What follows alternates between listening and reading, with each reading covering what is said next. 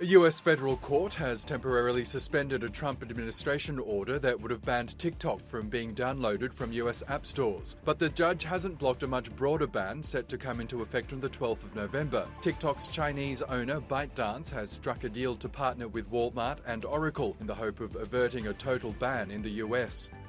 Qatar Airways has received a nearly two billion dollars lifeline from the Qatari government to help it weather multiple crises. The state-owned carrier unveiled a net loss of one point nine billion dollars for the year ended in March. The airline's earnings have been hit by the pandemic and a boycott by Gulf neighbours. Its investment in Air Italy has also turned sour after the carrier went into liquidation in February.